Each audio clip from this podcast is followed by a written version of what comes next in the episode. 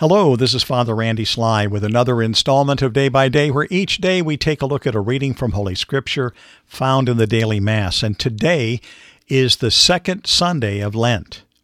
A reading from the Holy Gospel according to Mark. Glory to you, O Lord.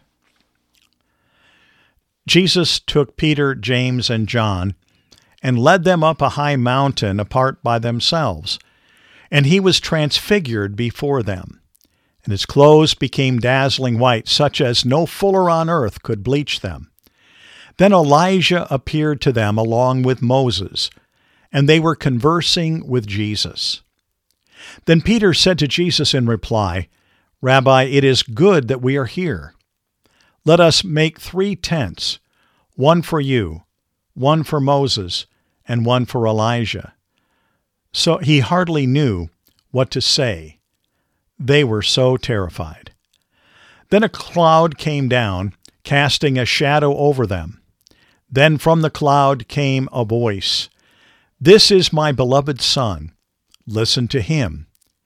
Suddenly around him they no longer saw anyone, but Jesus alone with them.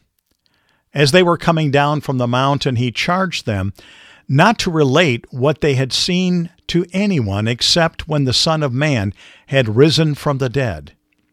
So they kept the matter to themselves, questioning what rising from the dead meant. The Gospel of the Lord.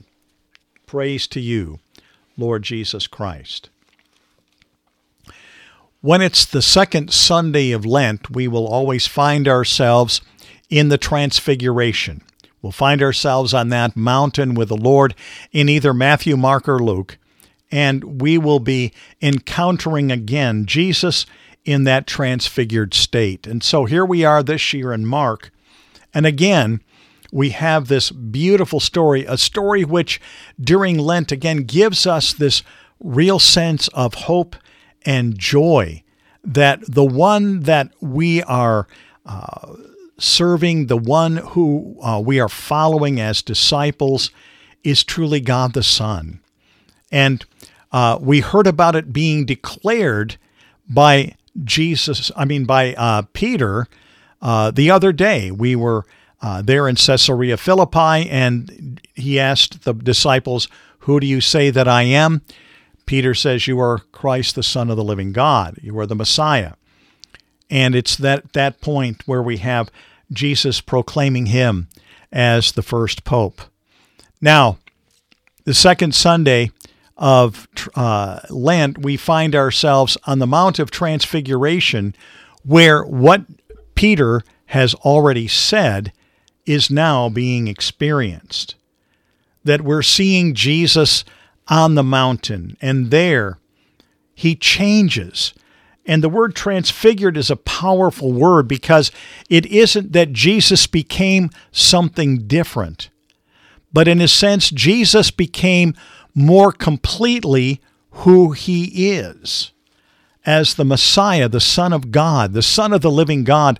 It was kind of like he pulled back his earthly presence and let them see him in his glorified state, the state that would be with him in heaven.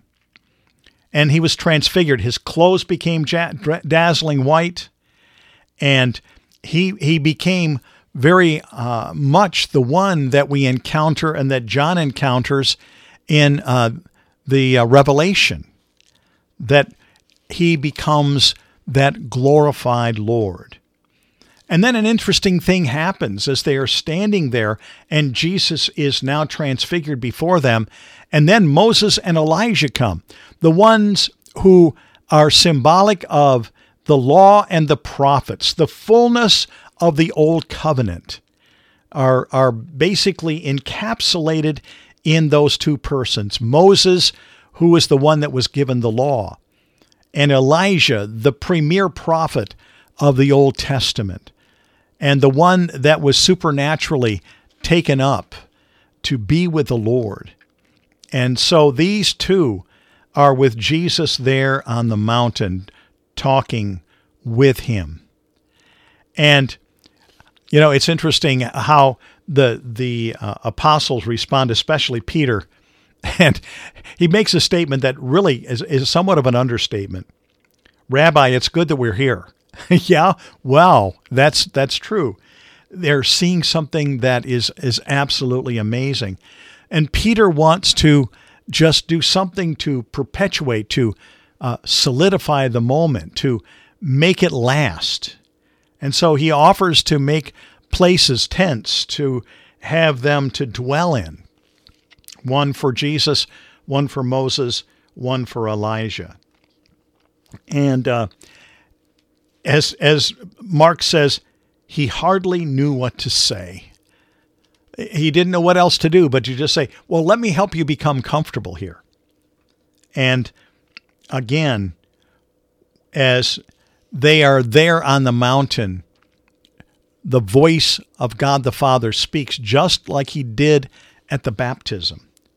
But here he says, this is my beloved Son, listen to him. At the baptism, this is my beloved Son in whom I am well pleased, as Jesus begins his earthly ministry. Here on the mountain, as they see him transfigured, God the Father encourages these apostles to listen, to be obedient, to follow after Jesus no matter what.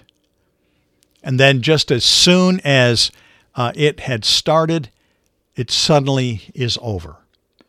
And it's again Jesus standing with them on the mountain. Now, interestingly, Peter, James, and John keep this account to themselves until the resurrection. And that's something to really to think about, that throughout the rest of Jesus' time with them on earth, through all of his ministry from this point on, through his passion, his scourging, his crucifixion, through all of that, they remained quiet. They remained just again as those that were instructed. And again, when God the Father says, listen to him, this is one of the things he wants them to hear, is don't tell anybody until he's risen from the dead. And this would have, again, maybe confused the other apostles. It may have also made them somewhat jealous that they weren't there for that thing. We don't know all of the different reasons. There could be a numerous reasons why they were not to speak this. But of course, at the time of the resurrection, they are all there to see the glorified body. They are there to see the resurrected Jesus. It's still different from the transfigured body that they saw on the mountain. But still, they are there eyewitnesses to Jesus' glorified state.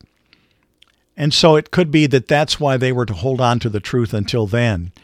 But they then were able to not only tell, but to document within the Gospels for all of us today, that we might remember that there was that time before his passion, death, and resurrection where Jesus welcomed those three into a glimpse into eternity and a glimpse into his glorified state.